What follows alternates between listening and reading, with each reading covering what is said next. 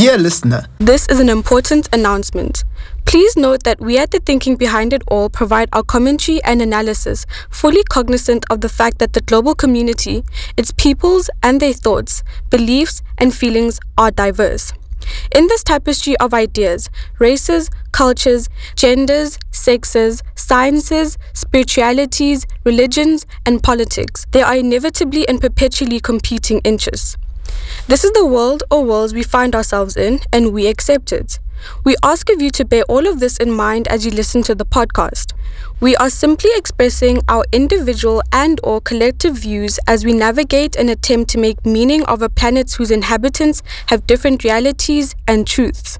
Therefore, though we analyze and commentate unreservedly, remember that what is said is our opinion and facts based on our research and perspectives. We do not claim to speak for and or on behalf of any person, group, entity, or nation. It is your prerogative to make whatever inferences and conclusions based on your listener experience. now please relax and enjoy the podcast. Dear Siskosi, it's been years since you passed, but I wish to let you know that we all think of you fondly and with a pang of sadness. Amongst your many great qualities, we definitely miss your wisdom, vibrancy, and jolly good naturedness.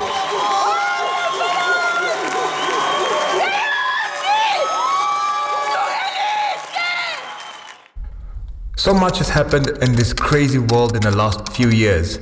I often wonder out loud what you would be thinking and saying about all these events. Most recently, the world has been hit by a virus. You would recall the SARS virus of yesteryear. The cause of this disease is related to those viruses. But this time around, the entire world was brought to a standstill. Imagine that. There is so much uncertainty in society. What was true yesterday is not so today. I want to be clear. Nobody will be forced to take this vaccine. I want to repeat nobody will be forced to take this vaccine. Nobody will be forbidden from traveling to wherever they want to travel to, including from enrolling at school or from taking part in any public activity if they have not been vaccinated. These people have no integrity. Can my boss force me to get vaccinated? Who has the authority to enact vaccine mandates? Who can ask about my vaccination status? These are some of the questions society has been grappling with as we've begun to open up after months in relative lockdown amid a global pandemic, and in some places the fights are heating up. If they're not being manipulative, We want to share a Virginia man's story of battling COVID. His decision to post videos documenting his COVID 19 treatment has slowly turned into a tragic confessional. Travis Campbell could die because he avoided the vaccine. they are simply being confusing. Biden's own staff members apparently don't know what the official stance is supposed to be. First, the White House deputy press secretary says that lockdowns are out of the question. And soon thereafter, Biden completely contradicts her. We have the tools in our tool belt to fight this this this variant, to fight this vaccine, and we we are not we are not going to head towards a lockdown. Should Americans expect more guidelines coming up, more restrictions because of COVID? And it's mostly because they're politicizing everything. Take Florida. Just recently, it reported a record breaking 21,000 new daily cases. The state literally accounts for about a fifth of all new cases in the U.S. But nevertheless, Florida's Governor Ron DeSantis continues to refuse imposing restrictions to prevent the spread of the disease. I was thinking the other day how you introduced me to the term treatment literacy. As part of your mandate and bravery as an activist, medical biologist, and a mother to us and many other people, you canvassed communities because you wanted to inform communities on HIV and AIDS, as well as the use of ARVs. How ironic is it that the establishment physically abused you and your comrades for wanting treatment for the most vulnerable in society? But you kept at it. You wrote books for public education efforts with the belief that people must be convinced through knowledge and should be free to ask any questions to satisfy their concerns. Nowadays, we are being told that we are asking stupid questions in relation to our health. Some commentator on the conversation, an online publication, was arrogant enough to imply that prolonged education drives in relation to taking vaccines was a waste of time. I won't lie, as morbid as it sounds, maybe you who have departed are better off. We are ruled by intolerant autocrats who are drunk on power. You think at least the president would have a consistent approach to the whole thing, but no. Besides needing a teleprompter to remind him what his opinion even is, Biden can't seem to stick to a single stance on anything, be it masks, vaccines, or lockdowns. Mr. President, you said if you were fully vaccinated, you no longer need to wear a mask. And it seems. No, I didn't say. You did. I have said if you're fully vaccinated in an area where we do not have. Well, let me clarify. In May, you made it sound like the Oh, vaccine was the ticket to losing the mask forever. And it, That, that is true at the time. Fortunately, the team and I have a platform where we can ventilate these kind of issues as well as others. Hopefully, we won't be censored by the powers that be. Anyway, in accordance with our traditional beliefs, may we please remain dear to you and may God protect us during these turbulent times. With love, your son, Melusi.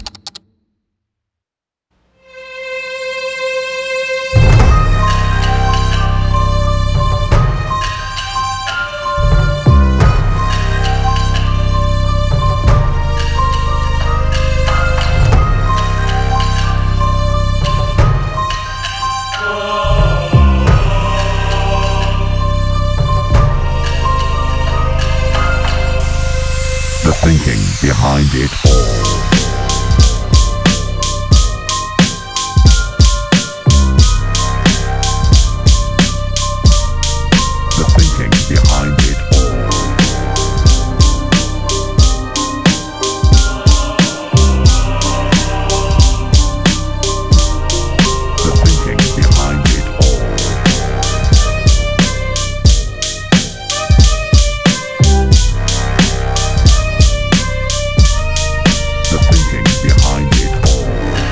What's up, fam? Welcome to TTBA, the thinking behind it all. This is the People's Podcast, where we decode and break down media texts looking for hidden messages and underlining meanings. What is meant by the words, images, and sounds that the author used? Who is the ideal viewer? How do you feel as the resistant reader? This is what we do and more as we analyze news stories that made headlines on mainstream media, alternative media, as well as social media. As we do this, we will be making reference to socio political ideas. This is an attempt to contextualize and understand how we are positioned as consumers of news. More importantly, once we have the insight and know how, we can become more responsible in our sharing of news. Add to that, we will be better informed activists in our spaces. spaces, spaces, spaces On the front pages with your host Malusi Ngala. The world's divisions are so entrenched that it is not only commonplace but acceptable that people are racially polarized, there are warring debates amongst genders, and it feels like the irreconcilable political differences are bound to end up in some seismic event. Matters have become so strained that we have normalized living in echo chambers and being vehemently opposed to reading, viewing, and listening to different media. We have become like those 90s and 2000s teenagers who walk around with Walkmans and MP3s, playing loud music and oblivious to the people around them. In fact, if someone tried to get your attention, you'd snap, What? And afterwards, you'd shrug, I don't care, and leave me alone. I don't want to hear it at this point in time. This is despite the importance of the subject. At this point in time, matters have become so ridiculous that some of us are just waiting to see when divisions will be based on how many limbs you have. Scratch that. Transableism is already a thing too. Maybe we can fight about whether you breathe with your left nostril or your right nostril. I wonder who the establishment would support in that precursor for World War III. After George Floyd, can we assume that they will at least support those who can breathe? Or will it be about whether they can gain political mileage? My bad, my bad. But this shit is crazy, y'all. Look at what's happening with this whole COVID 19 situation. The fight is on, and it is very real. The glaring divisions are between those who are pro vaccines and those who are apparently anti vaccines. I say apparently because being on the fence or seeking knowledge counts for nothing nowadays. Did you vaccinate? Mainstream media has introduced and are banding about the term vaccine hesitancy. But journalists and commentators alike are quick to use the term in conjunction or to replace it with anti vaxxers, as they say. So, just to recap briefly, towards the end of 2019, an outbreak of the virus known as the coronavirus or COVID 19, which is part of the SARS group of viruses, was identified. Here are some of the early media reports as told by CNN. A SARS like virus, which has infected hundreds in China, has now reached the United States. Airports around the world are stepping up health screenings on passengers arriving from Wuhan, China, the epicenter of the outbreak. Now, nine people have died in China, at least 470 there are infected. And there are fears the coronavirus will spread during the busy Lunar New Year travel period. Besides, the US cases have also been reported in South Korea, Japan, and in Thailand. The virus was first identified at a market in the city of Wuhan last month, which was selling seafood and live animals. The World Health Organization would, in early 2020, identify the virus and state the following WHO has been assessing this outbreak around the clock, and we're deeply concerned both by the alarming levels of spread and severity and by the alarming levels of inaction. We have therefore made the assessment that COVID 19 can be characterized as a pandemic. Then, many governments across the globe started to implement lockdown measurements to curb the spread of the virus. Some had an easier job of this than others. South Africa's lockdown was not a biggie because it was a matter of playing do like I do, I do, I do. And I want to begin by reminding you why the UK has been taking the approach that we have. Without a huge national effort to halt the growth of this virus, there will come a moment when no health service in the world could possibly cope. Because there won't be enough ventilators, enough intensive care beds, enough doctors and nurses. And as we've seen elsewhere in other countries that also have fantastic healthcare systems, that is the moment of real danger. To put it simply, if too many people become seriously unwell at one time, the NHS will be unable to handle it, meaning more people are likely to die, not just from coronavirus, but from other illnesses as well. So it's vital to slow the spread of the disease, because that is the way we reduce the number of people needing hospital treatment at any one time, so we can protect the NHS's ability to cope and save more lives. And that's why we've been asking people to stay at home during this pandemic. And though huge numbers are complying, and I thank you all, the time has now come for us all to do more. From this evening, I must give the British people a very simple instruction.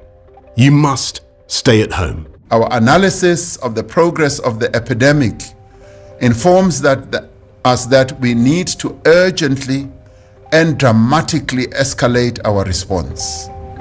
The next few days are crucial. Without decisive action, the number of people infected will rapidly increase from a few hundred to tens of thousands, and within a few weeks to hundreds of thousands. This is extremely dangerous for a population like ours, which has a large number of people with suppressed immunity because of HIV and TB, and high levels of poverty and malnutrition. We have learned a great deal from the experience of other countries. Those countries that have acted swiftly and dramatically have been far more effective in controlling the spread of the disease. As a consequence, the National Coronavirus Command Council has decided to enforce a nationwide lockdown for 21 days with effect from midnight on Thursday, the 26th of March. That was Master Boris Johnson and colony governor Cyril Ramaphosa, or Uncle Rams as they say in social media streets. And oh, the game that I'm referencing is a folklore one that kids in South African townships play. Well, I doubt that it's still as popular nowadays. In any way, the game is essentially about a group of kids imitating the actions of a leader. It's similar to Simon Says, but this one has a bit of vibe. Do like I do, I do, I do. Moving on, as lockdowns extended, populations became more restless, and the economic hardships, especially in the poorest nations, worsened. In the midst of this, word came out that a vaccine was in the works, and it was to be made available in a matter of months. But politics would not allow mainstream media to give these claims much credence. Because Mr. Diabolical himself, You are fake news. was the one making the bold claims. Let's hear how the most, if not only, credible news source, CNN, covered the events back then. We're looking for a full vaccine for everyone that wants to get it. Not everybody's going to want to get it. Here, But we're have- looking at a full vaccine. Is that a correct statement? Yeah, Will. Please. Yes. So the answer is the answer is yes. We're working for a fully approved vaccine, but we'll also use the tools we have. For instance, emergency use authorization um, as as appropriate. We use all of our regulatory tools to bring vaccine available for the entire American population by January. We all want this to be true, right? This would be amazing. It would feel like a miracle. Is it, is it possible? Well, I think that that is the point. I mean, we, we all want this. This makes this a, an incredibly, uh, I think, tough story to cover in, in some ways. And I'm so curious to see what Peter Hotez thinks, obviously, because he works on these vaccines. But this doesn't fit with any timeline that we've ever heard before with regard to vaccines.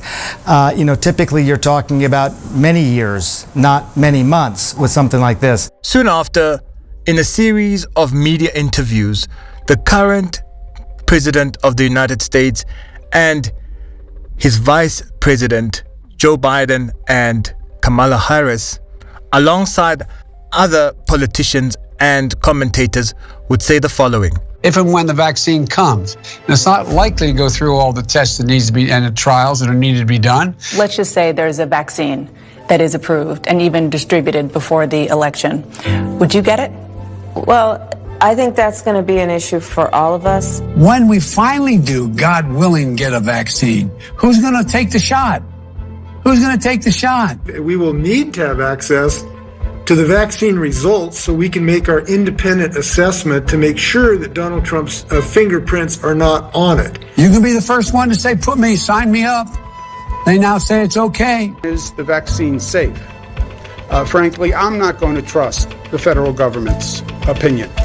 And I wouldn't recommend to New Yorkers based on the federal government's opinion. And the question of whether it's real when it's there, that requires enormous transparency.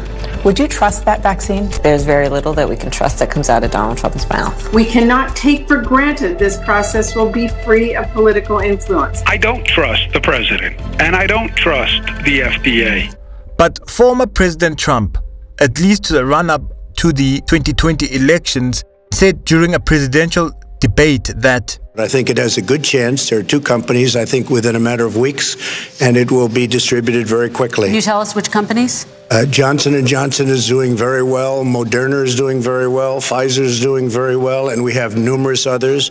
And then we also have others that we're working on very closely with other countries, in particular Europe. Biden remained skeptical. This is the same fellow who told you this is going to end by Easter last time. This is the same fellow who told you that, don't worry, we're going to end this by the summer. We're about to go into a dark winter a dark winter, and he has no clear plan, and there's no prospect that there's going to be a vaccine available for the majority of the American people before the middle of next year. In present day, we find ourselves in sixes and sevens. Some are rushing to get the vaccines, whilst others are unwilling. With regards to the latter, RT News reported that huge protests broke out. We've seen uh, these protests across Western Europe, particularly in France and Italy, and here in Germany as well, as people are unhappy with COVID restrictions that are being put in place, and particularly when it comes to uh, requirements or potential requirements for what's being called the EU Green Digital Pass, a, a digital vaccine certificate, if you will. Now, those demonstrations across Western Europe, they turned nasty at times over the weekend. We are civilians. We just want our basic rights back. And they are the ones armed who are taking action against peaceful civilians. The Geneva Convention was passed in 1949, and they are negating it. I am here to defend freedom of speech because Emmanuel Macron is trying to stifle any kind of public speech into a pseudo privilege called the sanitary pass, which is in fact a way to control people.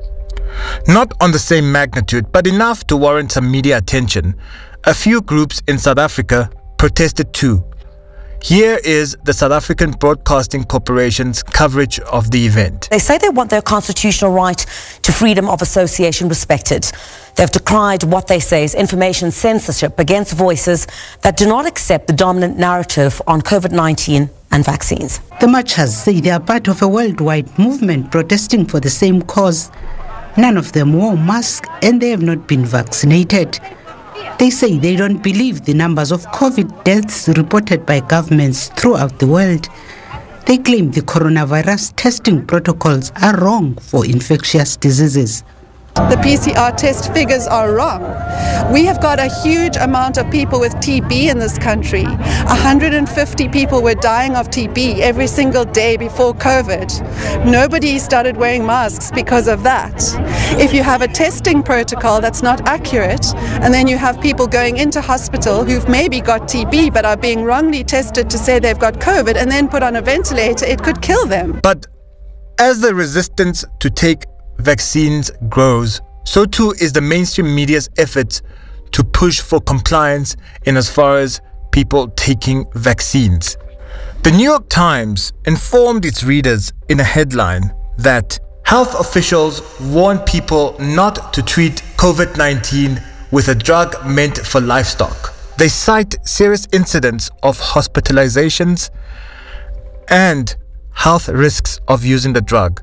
Of course, in the article, there is no reference to vaccines that have had similar outcomes. Also, there is no reference to ongoing scientific inquiries that seek to ascertain whether ivermectin can be used for medical treatments in relation to humans. Meanwhile, South African based publication, The Daily Maverick, published an opinion piece under the title can government constitutionally require that everyone be vaccinated against COVID 19? You guessed right, of course it can. After all, why would they run the piece if the establishment didn't have a trick or two up its sleeve?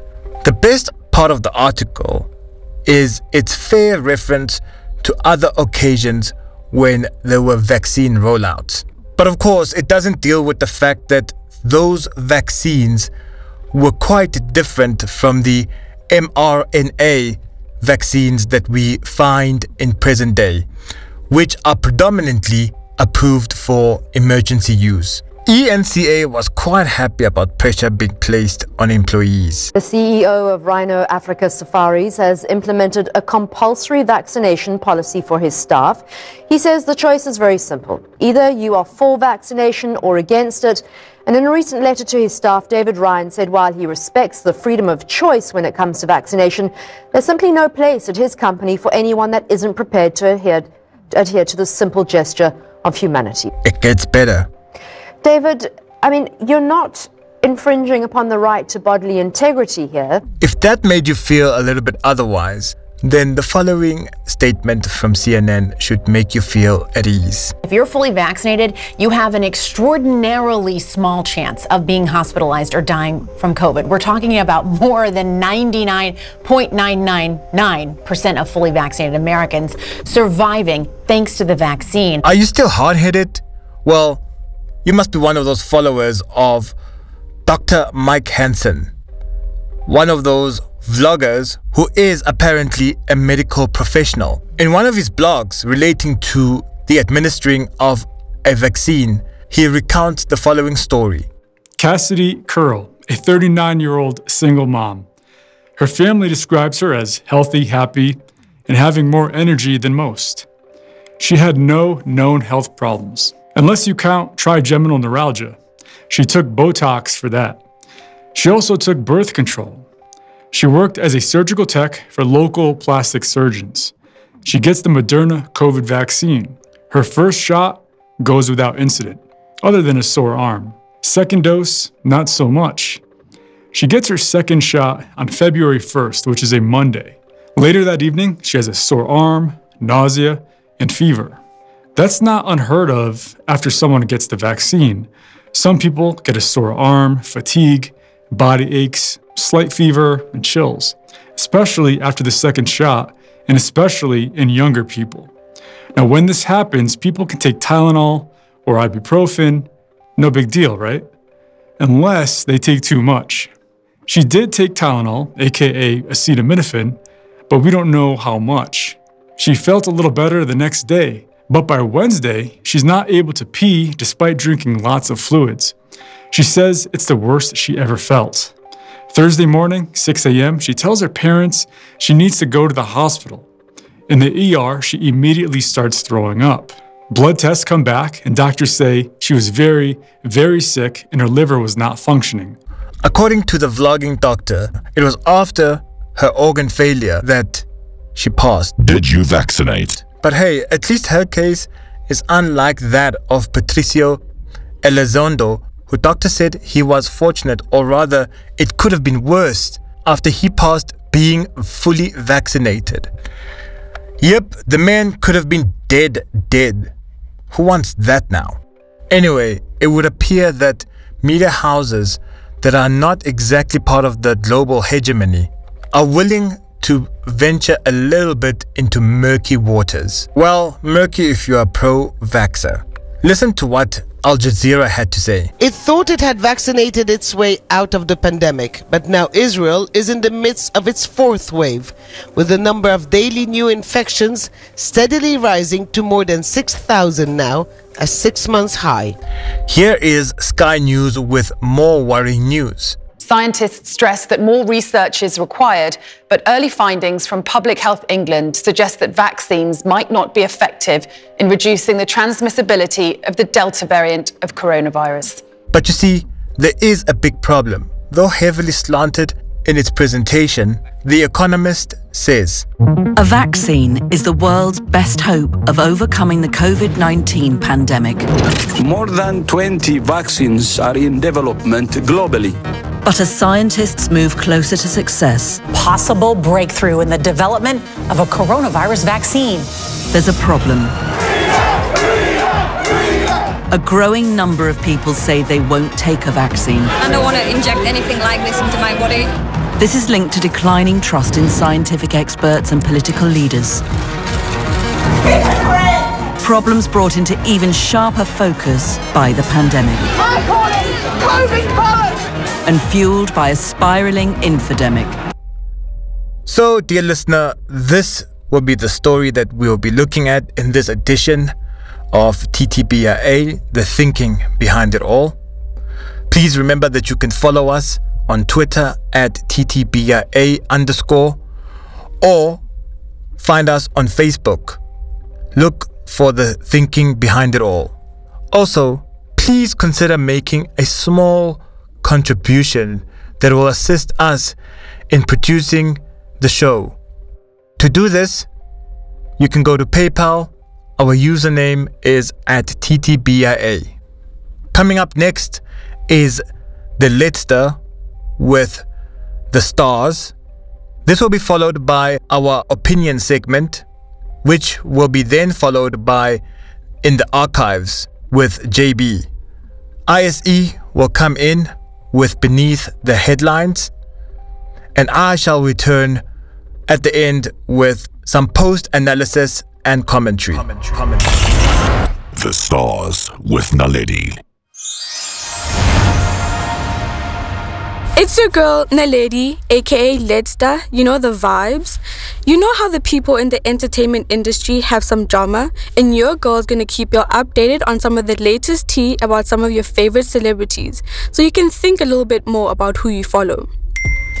Let's talk about a story that caught many Amapiano fans, including myself, off guard. The tragic passing of Sakhile Hlatshwayo, known as Killer Kau, Mongezi Sturman, known as Mpura Mpura, DJ Khanya Hadebe, and DJ Tando. For those who don't know, Amapiano is a popular genre of music in South Africa, played mostly by South African youth. It's a hybrid of deep house and high pitched jazzy sounding piano notes. Many celebrities such as Riky Rick, Lady Du, Nadia Nakai, and Prince Kaybee paid tribute to the late artist, saying, Our last text messages are what breaks me. My brother left me. We fought like siblings, we loved each other like siblings. We had so much to do, says Lady Du. And Riky Rick says, It's hard to have faith when we lose the best ones like this. My heart is broken, boy. I'm sorry, my dog. Love you so much. Fans were quick to call out DJ Lady Du for not respecting the family's privacy because she was one of the first people to take to social media to express her heartbreak about the deaths of Killer Kau and Umpura. She had to address this issue on an Instagram live. I think a lot of people need to understand but we are not celebrities when we lose our brothers. So unbecoming. What's this? National tears. We are not celebrities when we are in pain. Did you vaccinate? All the artists involved in the car accident were young and their careers had just started to take off, which left many fans, friends, and family wondering why did this happen and how did this happen. According to the police, the group was involved in a car accident while traveling to a concert in Rustenburg on the 7th of August. The artists were driving under their influence. I want to remind you that they have millions of fans, some being between the ages of 14 and 20 years old. This is proved by various dance challenges and events participated in by people in those age groups. What examples are the artists of today setting for my generation? A problematic one known as AMA 2000. Did you vaccinate? AMA 2000 are the trendsetters. This is the generation born after the year 2000. It is such a terrible thing to see young black men with a lot of potential getting caught up in the lifestyle, which not only cost them their lives, but the innocent life of Sanza Mohumi. Mr. Mohumi was on his way home from work when the artist's car collided with his. Many people have not mentioned his name because he's not a celebrity, but he was a father, brother, and friend who lost his life to the carelessness of others. DJ Kaybee was one of the first celebs to talk about Mr. Mohumi. He retweeted a tweet about Mr. Mohumi under the hashtag Rest in Peace Brasanza, saying, I'm sorry. He then had a lot to say about the passing of the artist, saying, in his opinion, death is not always a situation of what's meant to happen will happen, but rather certain things can be anticipated and prevented. He added that you influence your destiny in many ways. A Twitter user called out DJ Kaybee in the comment section for being insensitive. He responded by saying he has been called worse names before. Now, a lot of people thought that he didn't know how to read the room, as many are mourning the death of the Amapiano stars. I think that the truth is not always a nice thing to hear, especially during tough times, but people need to look at the facts instead of saying it's God's will. Although many were upset at his words, others praised DJ Kaybee for speaking out on the situation and agreed with his statement on prevention. One Twitter user said, Prince Kaybee is basically saying consequences are more important than decisions. Prior to decisions, you need to think of the consequences that come with it. Y'all are just hurt at the timing, but if he doesn't say it now, then when? Truth is insensitive to those who don't want to listen. I completely agree with this statement, and the ongoing global pandemic has put things into perspective for a lot of people, especially when it comes to your loved ones and how short life is. It is very important that when we support these fellow artists, that we think about if we're also supporting their lifestyles, morals, principles, and values. So, to go back to what I said in the beginning, think a little bit more about who you follow. Follow, follow.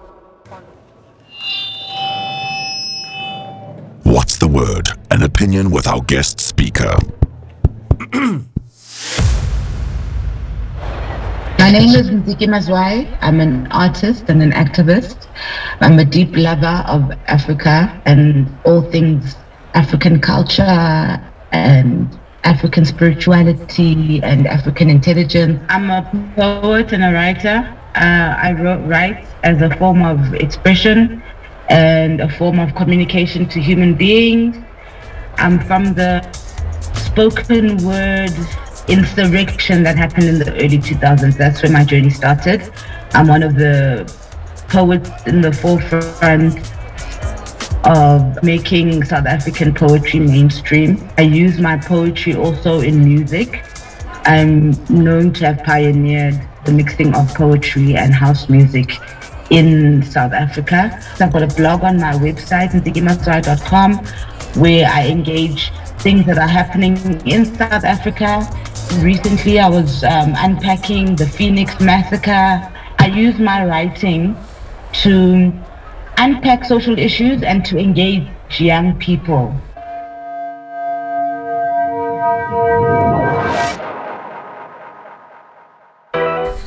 Thank you for joining us on the thinking behind it all. Ntsiki, do you place any importance on ideas such as freedom, human rights, and social justice? I think that freedom, social justice are exactly the stuff that life is supposed to be made out of. I think everybody's got the right to be free and to express themselves freely and how they see fit, as long as it's not harmful to other people. I believe that we are diverse and therefore we're not going to see things the same. And I believe in the tolerance of differing opinions. I believe in differences. Sometimes people like to say things like, Oh, I'm not racist. I don't see color. And I'm like, No, I do see color.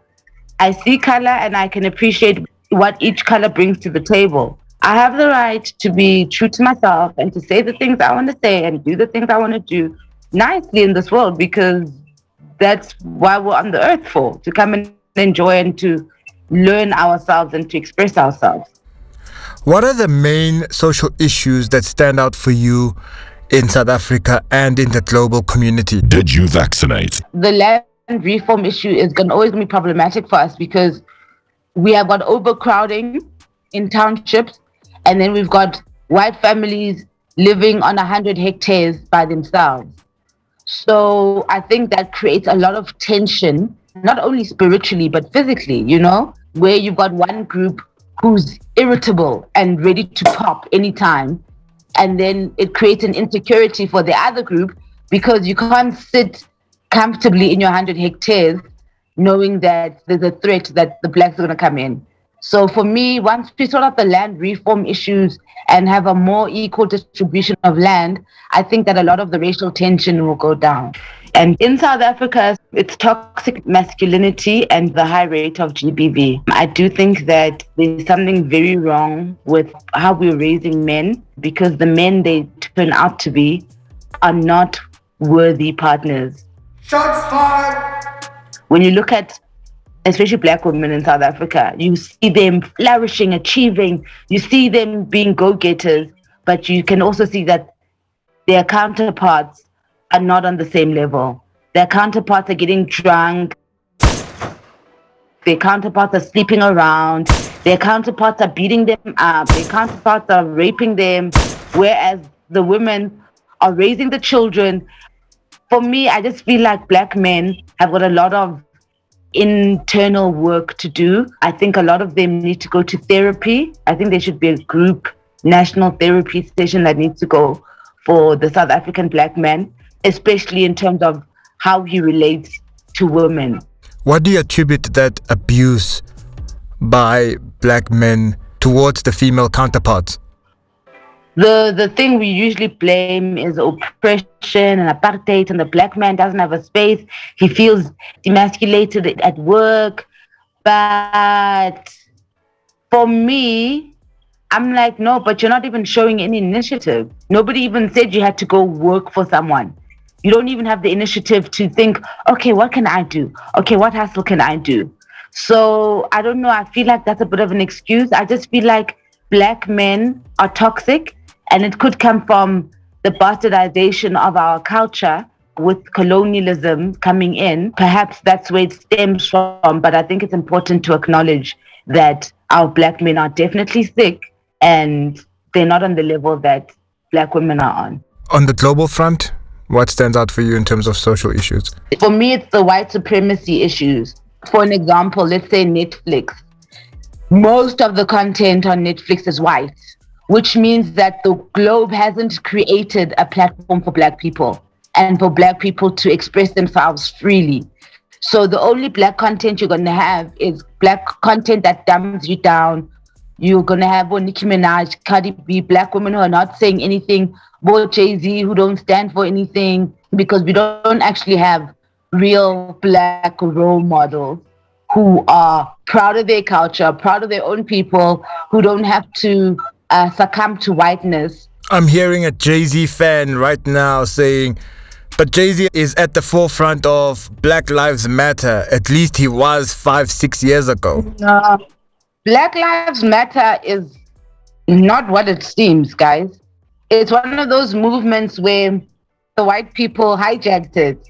So Jay Z and Beyonce's voices were not there in the beginning. Their voices come in when it's safe to do so, when there's permission from their handlers to be like, okay, this is woke, and now this is how we're going to manipulate the market and make them make you appear conscious and give you a certain image. But if Jay Z was a woke person, we would have known way before. We would have always known, especially since he's a rapper. When you're a rapper, usually we know what you stand for from your raps. And I'm sorry, but um, I got 99 problems and a chick ain't one. Hit me. Is not conscious or social issues related. Jay Z is just some jiggy guy who was the chosen black. Who likes flossing? Hit me. Mm. In relation to the social issues that you've just outlined, how do you see them playing out politically, if at all? The whole stage is stale because what has happened is also related to that toxic South African male masculinity is that now we've got the bottom of the barrel men fighting for leadership and there's no females at all that are being given the platform despite the fact that it's women in the forefront of change all the time it's women talking the loudest i mean even with me and my twitter account I speak a whole lot more than the men that you hail. I speak a whole lot more sense. I have more ideas. like I'm above them. Mm-hmm. So politically, you see a division between powerful women and men that you characterize as toxic.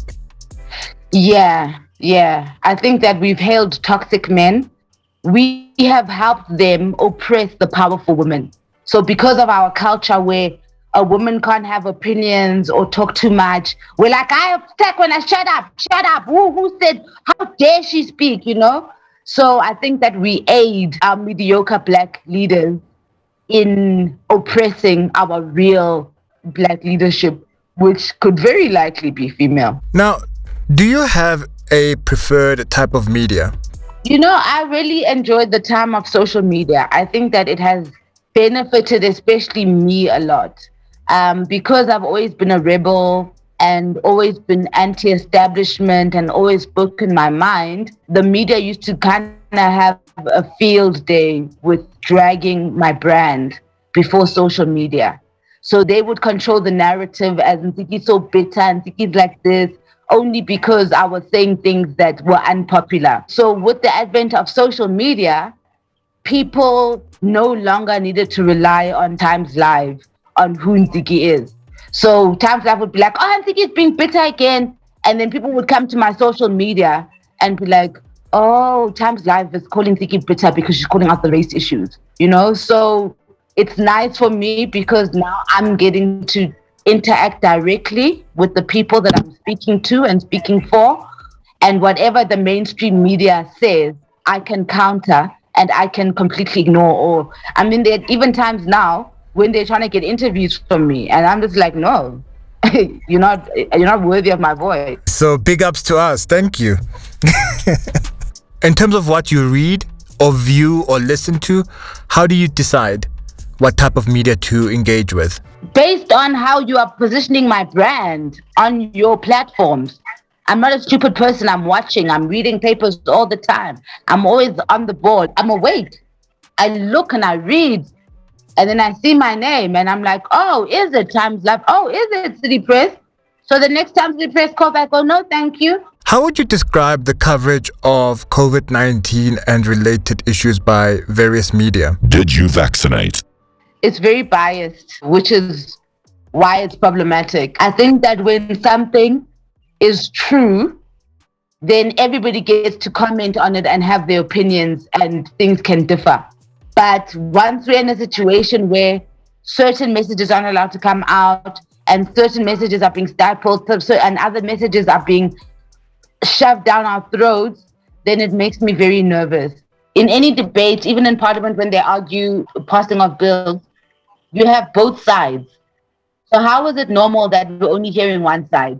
How is it normal that there's this one thing that affects billions of people? Is there something that you'd like to see more or less of in relation to the coverage of COVID 19? I would like to see more involvement of traditional African healers. The answer coming from overseas and vaccines from overseas, when overseas they're also human beings just like us. I have a problem with that because it means that we've put them on a higher pedestal and only they can come with solutions. And this is the virus that came now. We are all new to it. So there's no one who can claim to know it better. But traditional medicines are not scientific, they would say. Are you aware that all medicine is based on traditional medicine? So when you just go traditional medicine, you're just going to the source straight instead of going through the part where they put in a chemical, they put it in a lab, and they put packaging on it. You're paying for marketing. I'm going straight to the source. In this era of misinformation and disinformation, can you tell us about the importance of consulting a variety of credible sources? There's not one solution to one thing. There are a hundred ways to skin a cat. So there is no reason why we only listen to one person. So for now, to just have it from one corner is uh, holding us back. What is your outlook on these social issues that we've just discussed? I think we're just living in an era that's a bit unpredictable and unstable. And I think the point is just to just stay in your little corner and protect your energy until this era passes.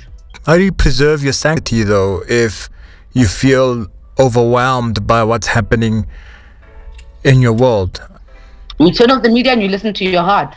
How do you stay informed? There's many ways to stay informed. I don't listen to much mainstream media, but by just being on social media, I know exactly what's going on in the world.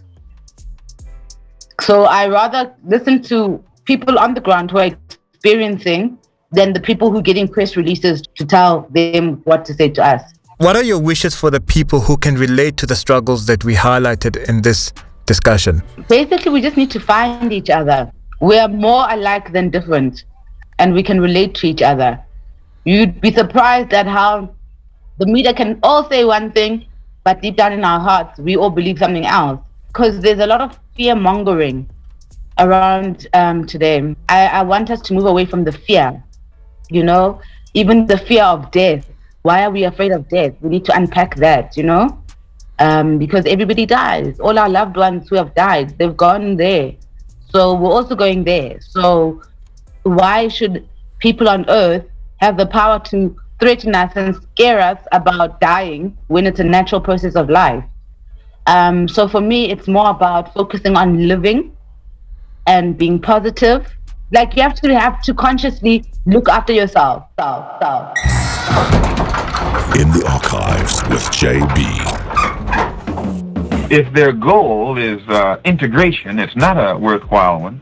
But if their goal is freedom, justice, and equality, then that's a worthwhile goal. If integration is going to give the black people in America complete freedom, complete justice, and complete equality, then it's a worthwhile goal. Yo, producer, hold up, hold up, hold up, hold up.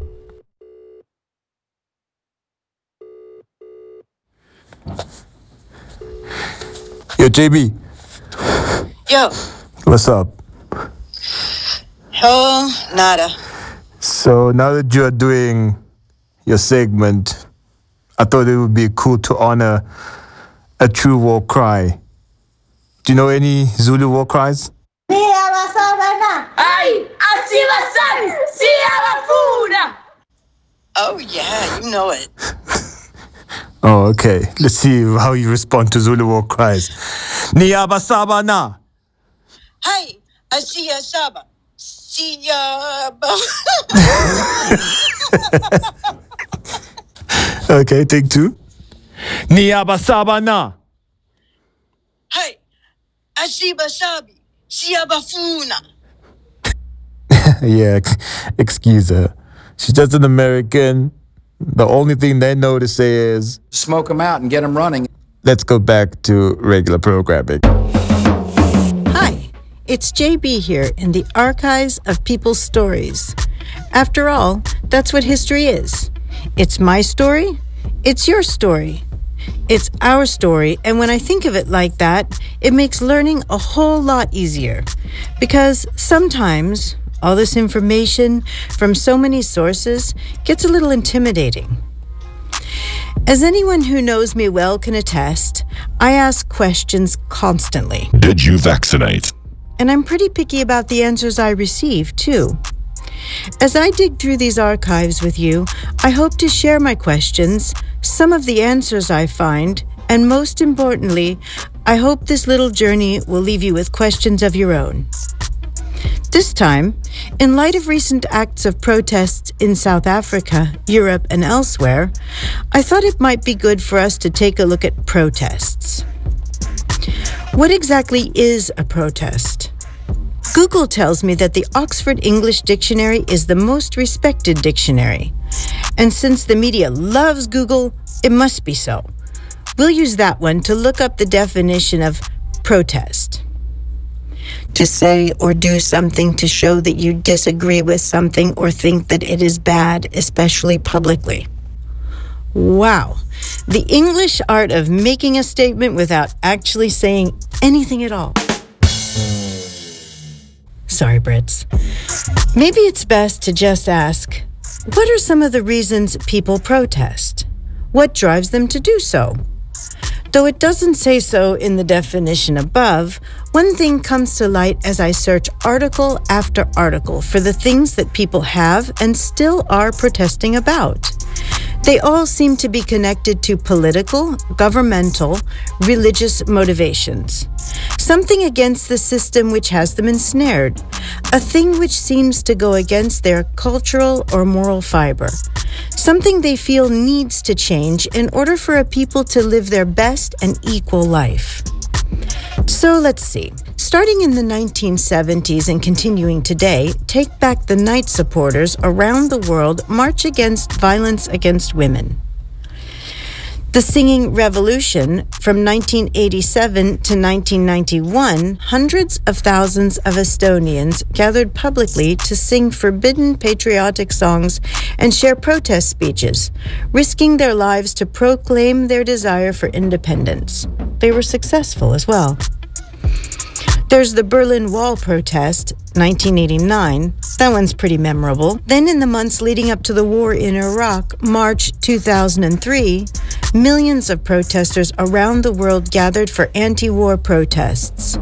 At least a million of them gathered in London to form what is believed to be the biggest protest in UK history.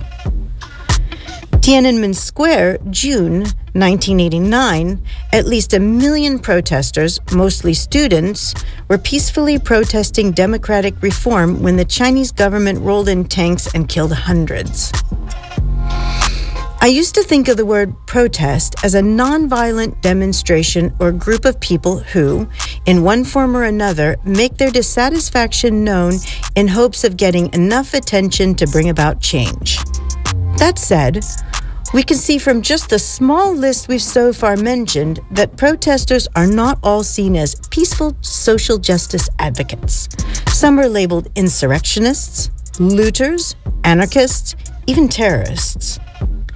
During this research, I was particularly drawn to how protests were characterized by journalists, political analysts, government officials, and social commentators. Wherever I looked, I found conflict in the narratives expressed by those with differing agendas. I have only time here to mention one example, but I think it's a valuable one. Soweto, South Africa, June 16th, 1976. High school students protested for better education, specifically the right to be taught in English rather than Afrikaans. Police fired tear gas and live bullets into the marching crowd, killing innocent people and igniting what is known as the Soweto Uprising, arguably the bloodiest episode of riots between police and protesters since the 1960s. This is contested by pro black groups, most notably Black First, Land First, Andile Mngxitama, an activist and scholar, that the Soweto Uprising has been misrepresented. The narrative of 1976 has been taken over by ANC interests.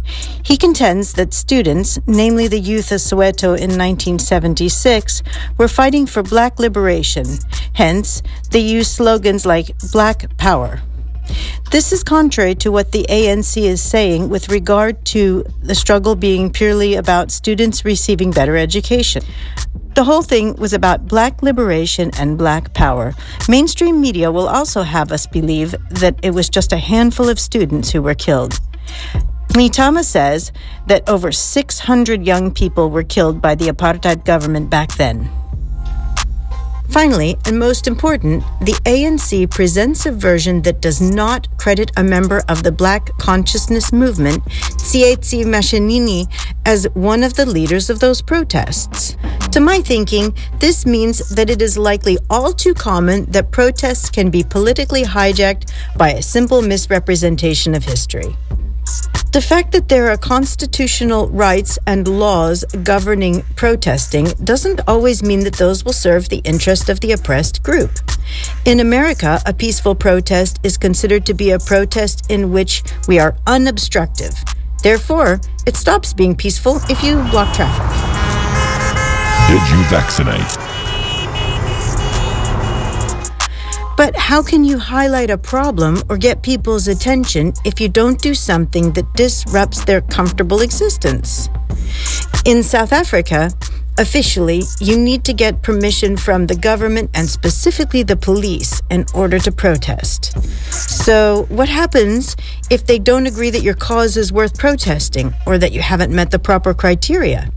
Can you just put your cause on hold to dispute such matters? For a protest to be successful, timing is key. What about those who don't have the education or emotional and mental stamina to jump through government designed hoops? Does this mean their cause is automatically illegitimate?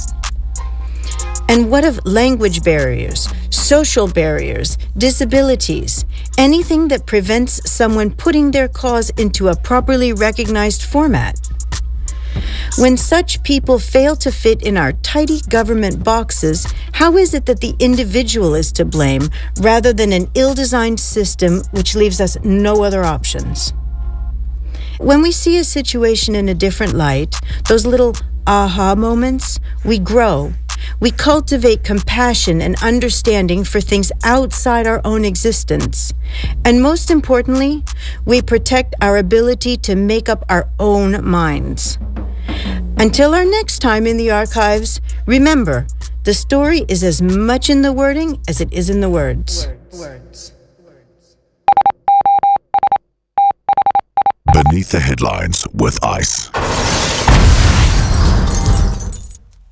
Alrighty, I am back with the legendary ISE. We're about to break down this text for y'all. What are we looking at today, Ice? Today we're looking at an independent media online article by Kulumango Mahamba. It reads Prominent doctor in hot water over problematic anti vaccine remarks. So the good doctor Susan Foslo was in trouble. Definitely, man. Um, she came under the eye of the media for her remarks towards the vaccine. What are the prominent ideas emanating from this article? So there are three major ideas that that truly stood out for me, um, and the first being there's this pro-vaccine stance that's postured in the article. Secondly, is the discrediting anti-vax claims, and lastly, it's this idea of instilling fear and danger in the public. Now, with regards to the first one, this pro-vaccine stance, I think that's best captured by the hospital manager as he cites and uses stats, numbers of patients that were treated in their hospital, and this causes this idea that there's a serious need for vaccination.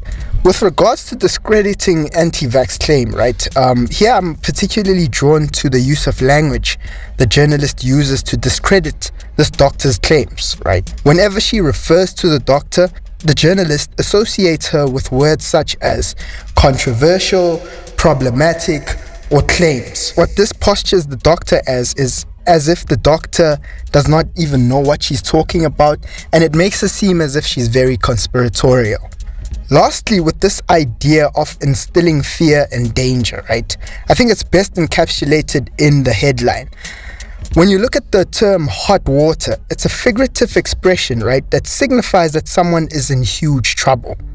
Now, being a reader like I am, you think that if an important prominent person like a doctor would be in trouble for her sentiments, what of the ordinary person who's not even a medical expert? The fear is best encapsulated here when the manager of the hospital cites that they've been treating more than 100,000 patients and 50,000 alone in the hospital. And this is indicative of the fact that people must be fearful of what's going on with regards to the pandemic and how it's being treated. Now, Ice, this doctor has been captured making the remarks that are labeled as anti vaccine on video. Is there a correlation between the article and the video? Well, Malusi, there are a few discrepancies here. I mean, she does make an effort in quoting the doctor verbatim. However, she inserts certain quotes that I felt miss the real message by the doctor in the video. The quotes that she selected specifically here that I'm drawn to. Firstly, it's this idea of the pandemic as we have it has been predominantly mismanaged, not by non knowledgeable people, but by politicians, bureaucrats, and academics. This makes the doctor look conspiratorial, and the type of quotes that the journalist has used here also seem to posture the, the doctor as hysterical and as a bit of a lunatic. Secondly, I'm drawn to this quote that the composition of the vaccine is largely confidential. It's like a trade secret and it's not possible to share it with anyone, like the spice mixture of KFC. But this is a treatment. It's invasive for any person receiving it. So, what the doctor here is insinuating is that people must have full knowledge prior to their medical consent to them receiving the vaccine. The vaccine is rolled out in a very um, mandatory way. There's no transparency. There's a lot of undue pressure on society to comply with this. Did you vaccinate? This is totally in breach of any legal requirement where one is obliged to get free and proper informed consent from anybody that's being vaccinated. The journalist has omitted that the big pharmaceutical companies that make the vaccines are always cloaked in controversy, and one of these companies has not proved that they were actually ethical in making the vaccine. I think this is also lazy by the journalist, as she could actually prove that these companies that the doctor was speaking about are indeed ethical and could be trusted by the public. Lastly, is this notion that we don't actually know the context the doctor was making these comments. Was she questioning? Did she raise concerns? Or was it just normal commentary as a medical expert? And we need to be cognizant of this because questions, concerns, and commentary all have their own connotations. And when we look at the video, we actually see that the doctor sounds more sincere than the article has actually purported. Um, one of the major shortcomings of this vaccine rollout is that people are not informed of um, the, the potential risks of this. They're also not informed that there are other effective treatments. Is there a sense of censorship in the article? Definitely. I think this is best highlighted by the hospital's response towards doctors' comments on the vaccine danger. So the doctor raises serious claims on the vaccine in terms of the ethical nature of the companies that make the vaccine and comments on the long term effects that it might have on patients. What the hospital does in its response is actually trying to isolate her as if her comments are not important. The quote reads that the controversial claims were met with dismay. Now, this pits one individual against the hospital, first of all, and the World Health Organization and the Department of Health. It equates to the othering of the comments made by the doctor. By using the word controversial, we get the idea that the utterances made by the doctor could not be held as true. And the use of the word claims makes it seem as if what she's speaking about is actually unfounded. The managing director, being a person of authority, found that the comments made by the doctor were profoundly disappointing and it left him in disbelief. Now, I'll talk us through a little bit the images that are found in this article. Is there any impact made by them? If you look at the image that was used in the article, it's a screen grab that is unclear and fuzzy. This gives rise to the idea that what the doctor was speaking about is not noteworthy. My personal experience is that when I first viewed the photo, I simply disregarded it and I was uninterested in it. But upon a second glance, I noticed the sophistication of the doctor. You know, here I speak of the fancy scarf that she's wearing, the earrings, and the setting that she finds herself in. The background has a painting behind her. And the sophistication of the doctor is better highlighted when you view the video. It's a close up shot where she's in an office space and there are books and printers behind her. But this does not speak to the veracity of the claims that she's making, though. The fact that she looks sophisticated. It does not speak to the veracity, but you can actually take her more seriously and you can hear that she sounds more sincere in the video. Now, please contrast the possible reading experiences for the ideal reader and the resistant reader? So, the ideal reader in this article would be someone that is pro vaccine.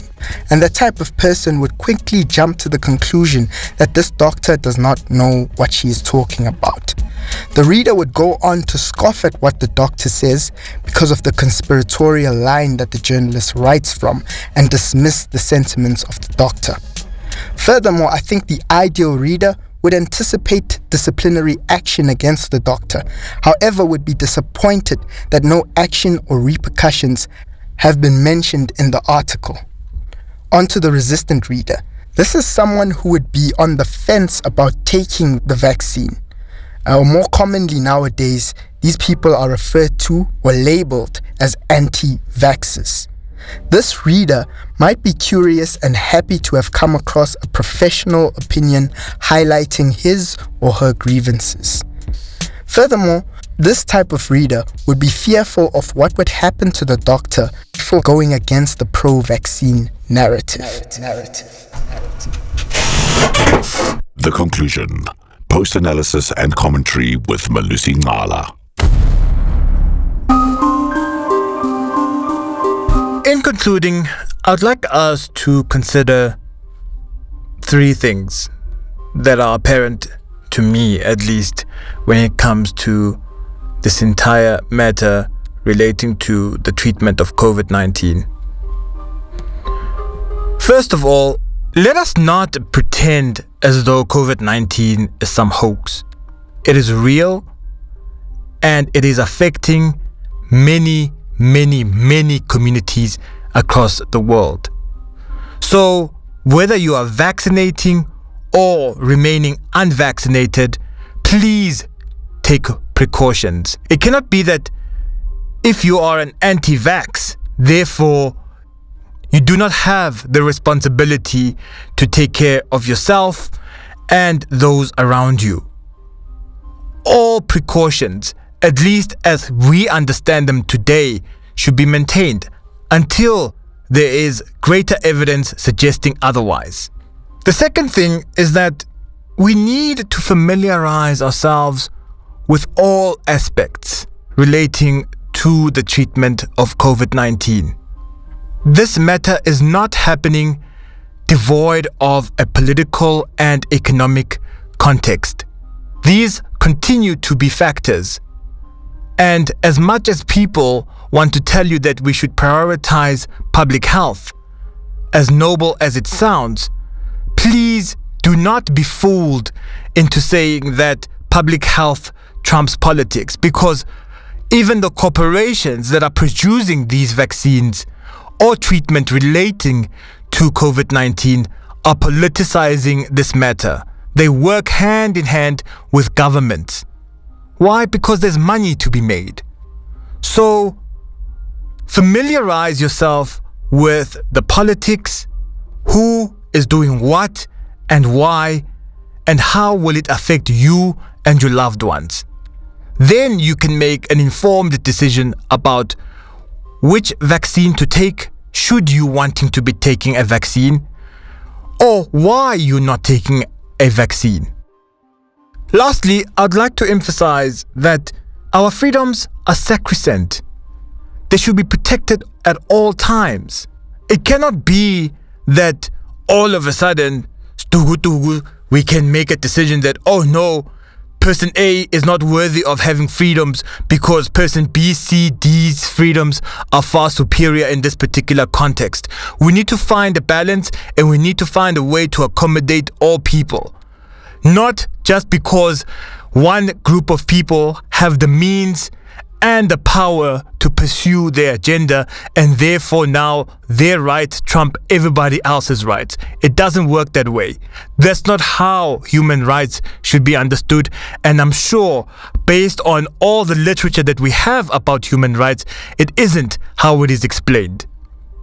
Despite people's references to constitutions and the so-called public good because since when on this earth can liberals, especially them, when can they now proclaim to be people that care about the greater good? The very same capitalists that have exploited the world for centuries upon centuries can now righteously claim that you should do it for the good of the people. Which people? Rather be frank, tell us, do it for my economy. You know, at least we can give you props for that. But people who have never ever cared whether someone like me, my friends, my family members, the people that I live with in my community have bread, now can stand up and tell me by pointing a finger at me that I should be the one to show care to the greater community. Please.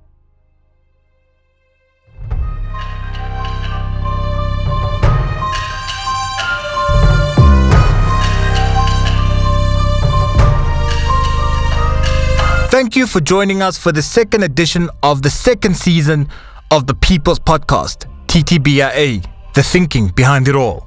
Remember that you can join the conversation by following us on Twitter at TTBA underscore is our handle, or you can look for us on Facebook, The Thinking Behind It All. Also, please consider making a small donation to assist us in the production of the podcast. To do this, you can go to PayPal. Our username is at TTBIA. Also, please spread the word by telling your friends, family, Did you vaccinate? Hey man, shut up! Colleagues and lovers about the podcast. Till next time, your silence is concession. Sharp. Sharp, sharp.